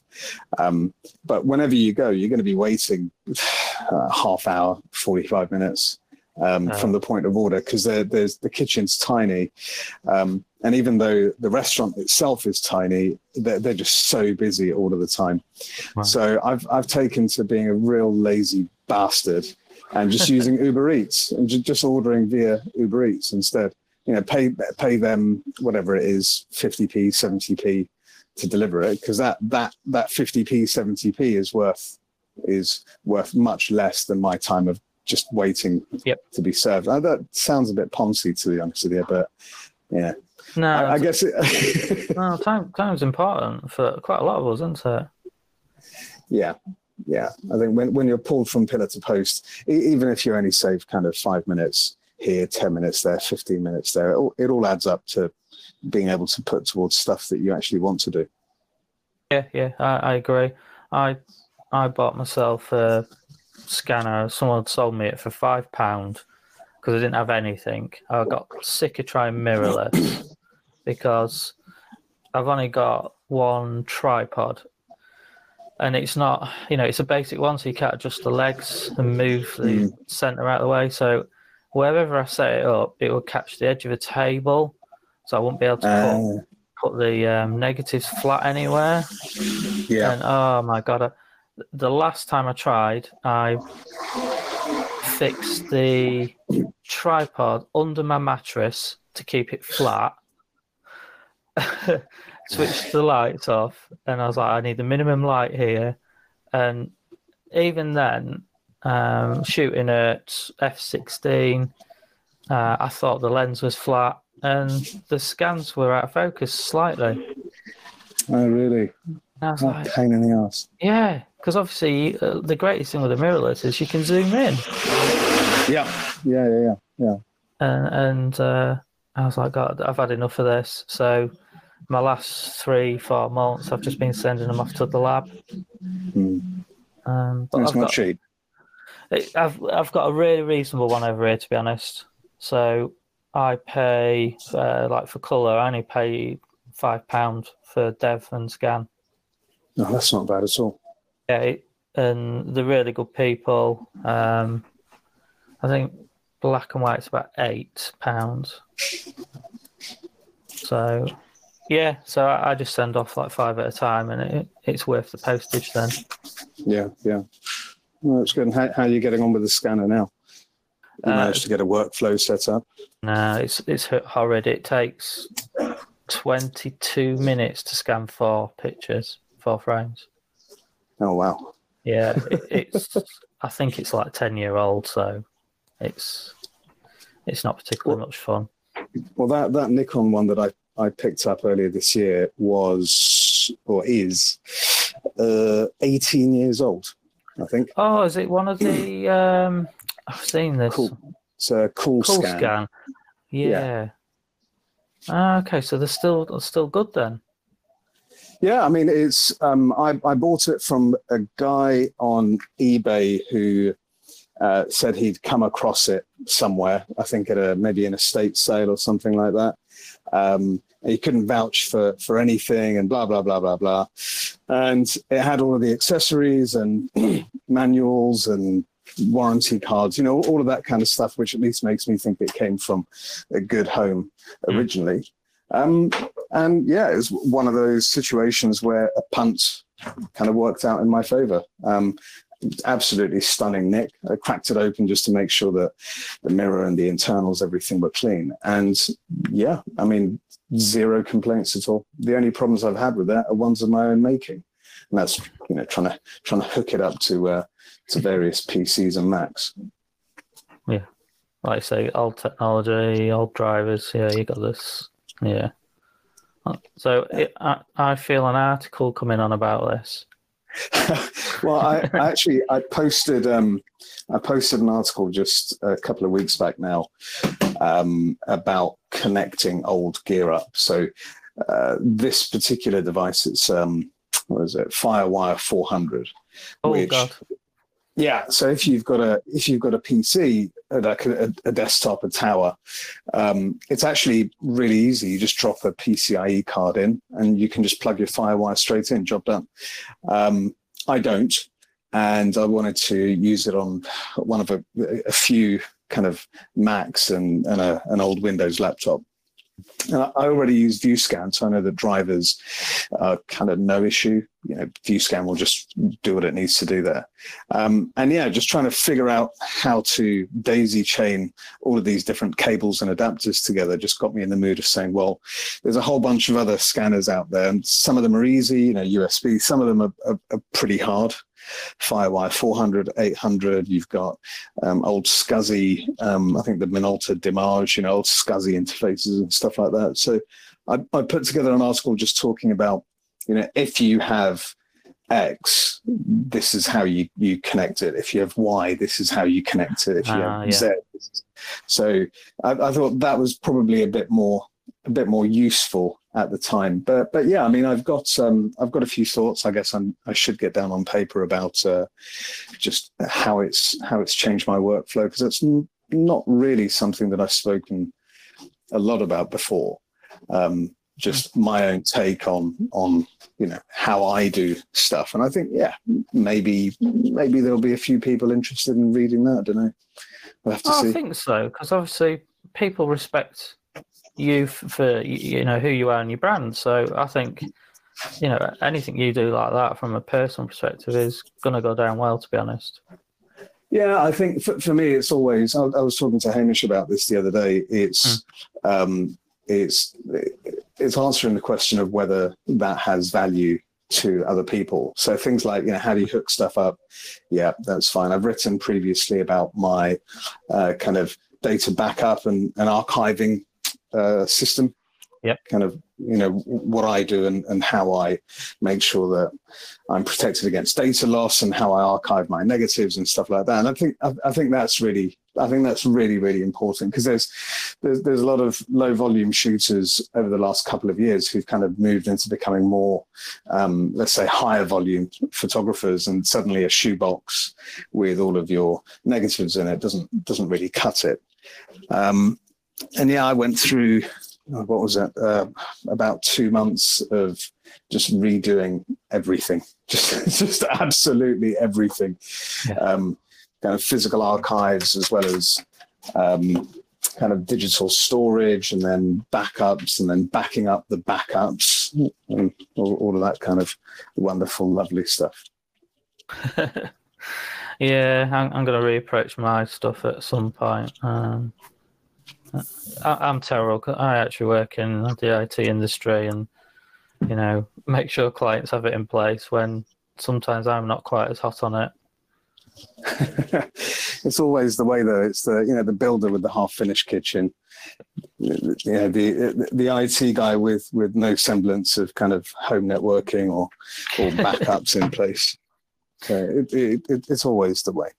Yeah, But yeah, no, if you've got any questions, just check out check out the article. I need to update it because the way that I'm doing stuff now has changed considerably um, since the I think three years ago when I first wrote that.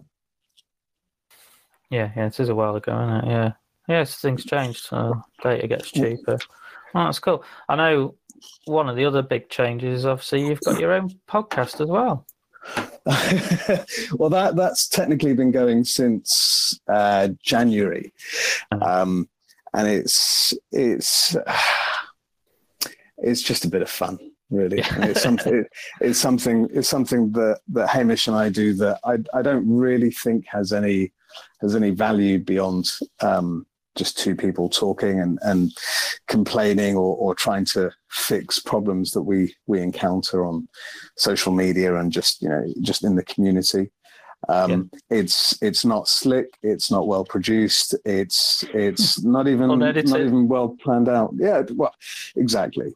Um you know we we kind of hamish and i had a, I think our conversation about about editing it was um it went along the lines of him saying okay well you can cut it up and put it online i was like but i don't want to and then he said well but i don't want to uh, and and and then you know, we kind of got past that impasse. So yeah, literally all I do is top and tail it, listen to it to make sure that that it sounds as reasonable as we can get it. And it, it's I'll admit to a bit of frustration, and we have we have both kind of invested in in better better recording gear just to um, you know if the content is going to be a point of pain for people who are listening to it, then perhaps the audio doesn't need to be. Do you know, do you know what I mean? yes. yeah. So so yeah, we're we're hopefully we're hopefully going to get that sorted out properly by the by the time we we next record, and yeah, we'll see whether the content gets any better. I don't I don't hold out much hope. yeah, I think sometimes it's a case of you're persuading uh, Hamish. Yeah, yeah. M- most of the time, he's he's the one who's persuading me, even though I feel like I've won. Um, mm. uh, I really haven't. So. I think the last one I heard was uh, he was chatting away about uh, social media and Facebook and, and, people just being awful, and hmm. then all of a sudden he got a phone call from that oh, yeah. scammer. I mean, that yeah, yeah, yeah. That's surreal, isn't it? Live. That that was. I mean, we, we were just chatting away, and, and yeah, like you say, this phone call comes in, and it's like he's like, oh, looks like someone's trying to uh, charge you know, 500 quid to my card or whatever. And then when the guy when when the call went through and the guy on the other end picked up um, it, he was talking about something completely different like you know bt broadband fraud or something like that. Um, and then i think about 20 minutes later hamish forgot that he was that we were actually recording uh, as, as well. But yeah it's it's it's a, a strange a strange insight into our conversations I think that's good though, because I think you can forget you're actually recording and that actually it's just two people who get on and often with uh, so, so, even I have this often within an hour or so talking to someone you, you're just mates. Mm, mm, mm. And no you, are absolutely right. It, it's just one of those things I think it, it's uh, there, there, are certain pod, pod, uh, podcast formats where it's very much Q and A. It's a bit of grilling. It's okay. We have an objective that we need to get you know get done, and that that's that, that's that's fine. That's actually for for a lot of the kind of um, informational content. It's actually really good because you you you have that interviewer interviewee dynamic and and uh, yeah, a lot of stuff can come out in the wash. Um, I think the the more conversational style is something that that I lean more towards. Um, just just because I just a lot of the time I'll listen to podcasts to relax. Um, yeah. so hearing stuff that isn't in a rigid Q and A format, just it, it, it's more conversational. It, it's something that you can fade in and, and fade out of. It's just it's just happening, you know. And the, the, the negative positive guys are probably so Mike and Andre are probably the best um, at that, in my opinion. Um, yeah, Mike Mike in his cave with his beer and and, and Andre, you know, doing whatever Andre's doing uh, okay. in in Los Angeles, and that that's yeah, that's it's a lot of fun. Yeah. I've, they're still on my list because I've been listening to quite a few at a time. There were, everyone quite like the classic lens, uh, which is yeah, that's another example actually. That's hmm. another good example.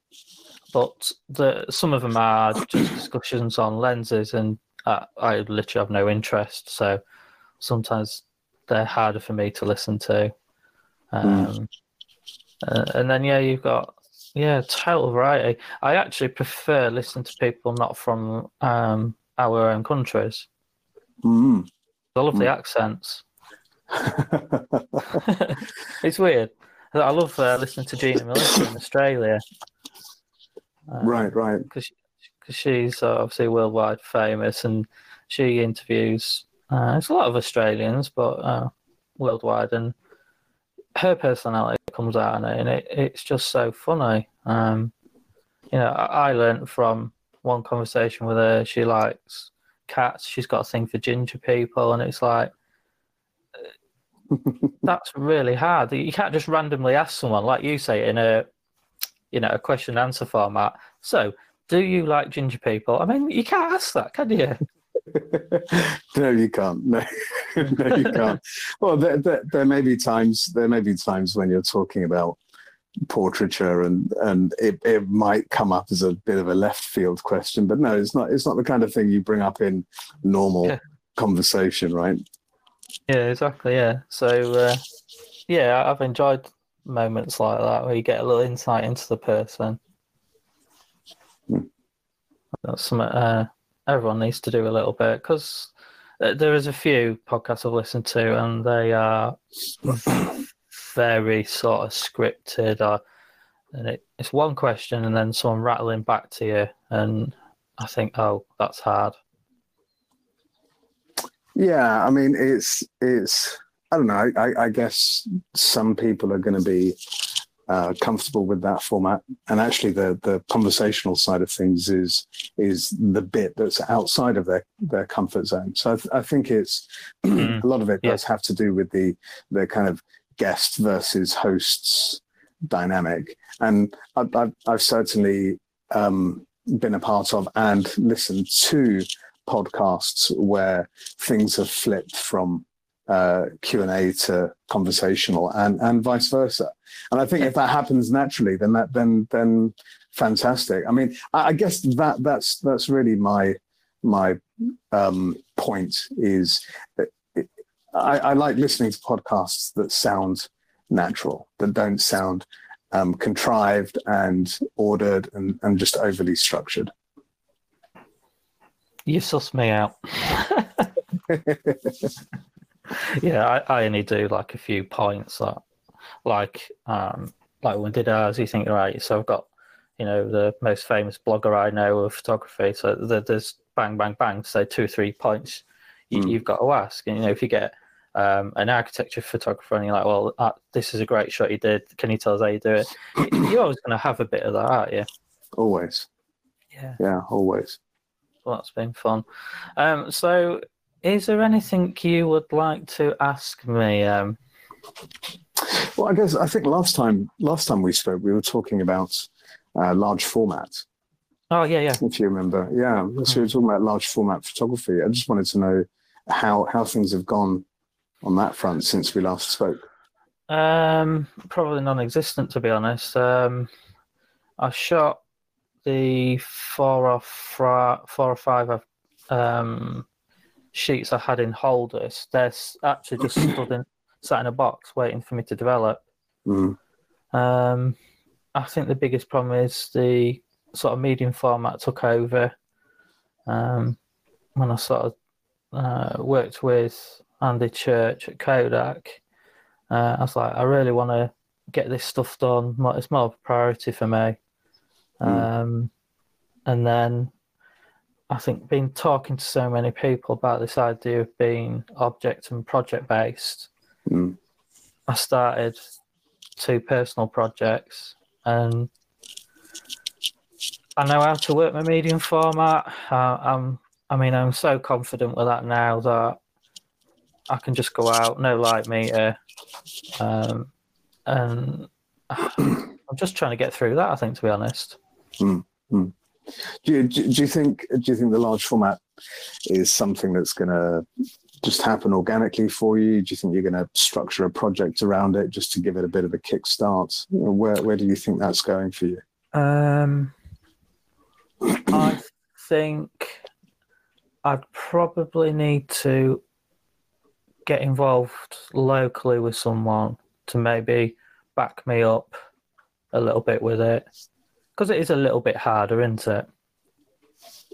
Yeah, well, I, just just the, I, like the controls and knowing the and things. I'd say um, it's the reason why smaller formats are easier is because uh, pretty much everything's taken care uh, taken care of for you. You know, you don't you don't have to. I think the, the closest the closest I've come to to shooting large format on a medium format camera um, is probably something like the RB or the RZ, the the Mamiyas. Um, oh right, yeah. Because you know nothing is connected at all.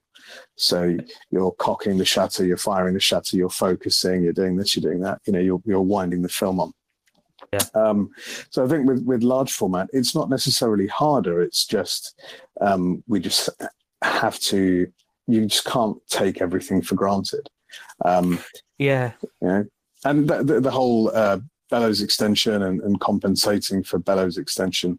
Um, I, I've, up for a long time actually, up until probably the middle of last year, I I thought that was completely the um, the the well, no, not completely. That I, I thought that was something that only needed to happen with large format cameras, and d- diving into into macro.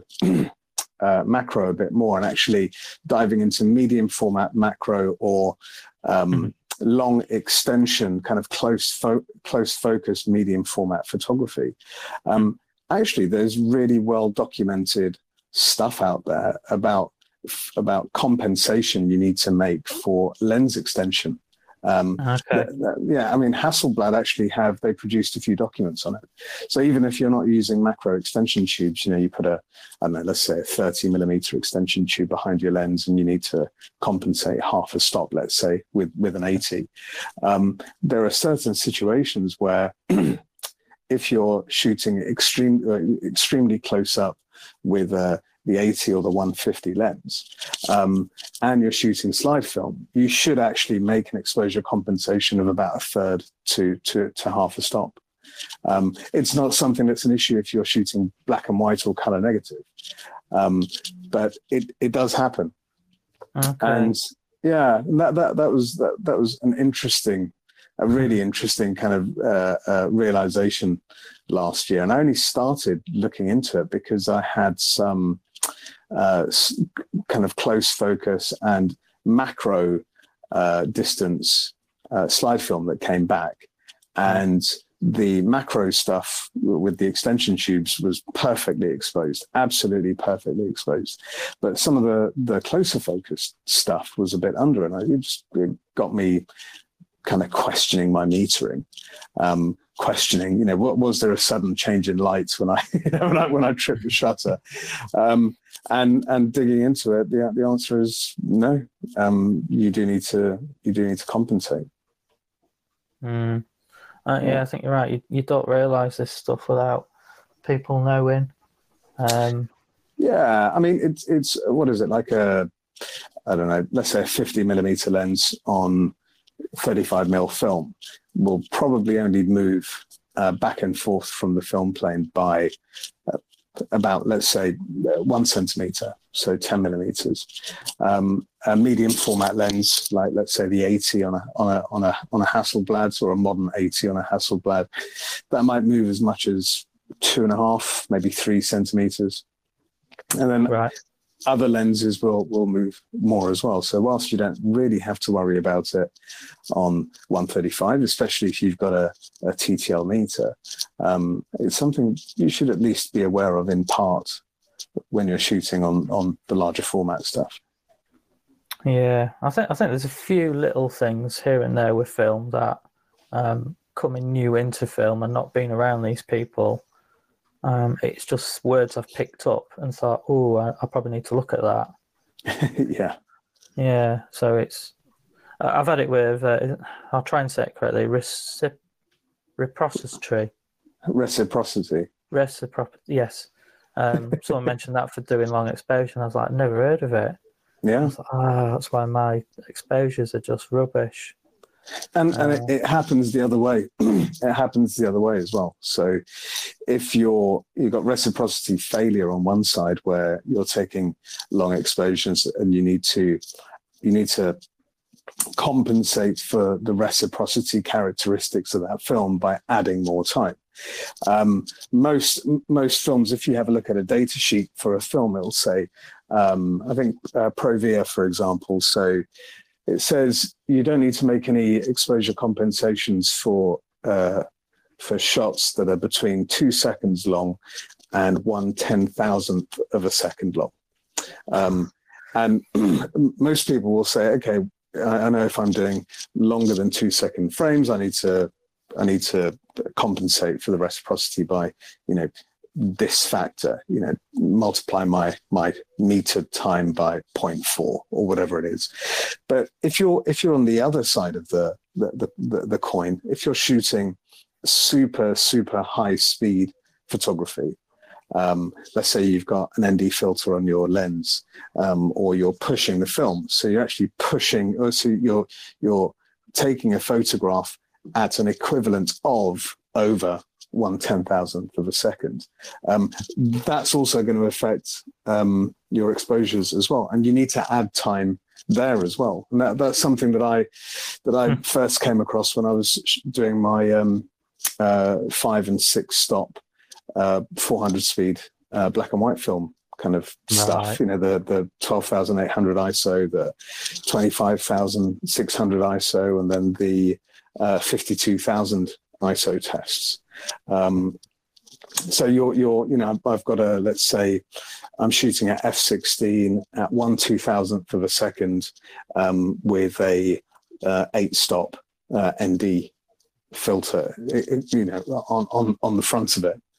Um, and I was finding that okay, if I wanted to to actually expose the the frame properly, I would need to um, let's say shoot that at one one thousandth of a second, or drop the aperture, or or reduce the ND kind of strength mm. down to let's say ND ND six for, for, for argument's sake. Um, so yeah, but there, there, are so many, so so many things that that hmm. you're really like, like you say when you first start out, you're just you're you're not aware. Like you've got magenta color casts on uh, certain slide films. Um, right. You've got you, you, might potentially have issues with certain kind of um, interior lighting with Portra, let's say, when that's pushed that may result in a in a slightly different cast than than what you would expect. Um, yeah. And then and then yeah, long exposure, reciprocity, and, and all of the other. Well, that's before you even get to like developing and stuff. You know, all of the other all the other crap just at the point of pressing that shutter button. It's good. Cool. Lots lots to learn. Um, so yeah, yeah, I, w- I will get on with it. Um, I Good. think talking to a few people with tin types and the wet plates that it'll happen. Um, like I say, maybe come up with a project idea first, but uh, yeah, as we all do, we've got a million things on the go at once, haven't we? Exactly, exactly. And I think if you if you have a reason to go out and shoot large format, um, and you know in, improve improve your your process and your abilities there. That's that's when you're actually going to be picking it up and loading up the film holders and, and, taking it out. If you don't if you don't have a reason to do it, then it's you're probably always going to go and grab that medium format camera instead. Right? It's your it's where your comfort zone is. Exactly. yeah. Right. Well, I've taken enough time with you. Um, th- thanks so much for joining, Em. Pleasure. Uh, I think all we need to say to the our lovely listeners is um, please do leave some iTunes reviews. yeah, and while you're there, leave, leave a couple of uh, five star iTunes reviews for the hypersensitive as well. That's that's a little it's a little goal of Hamish and uh, Hamish and mine. Mutual respect, mate. Absolutely. Well, th- thanks, thanks very much for having me on. I know it's uh, it's just the beginning of your day um, over there. What is it? Coming up to ten? Yeah, ten in the morning now. Yeah, yeah.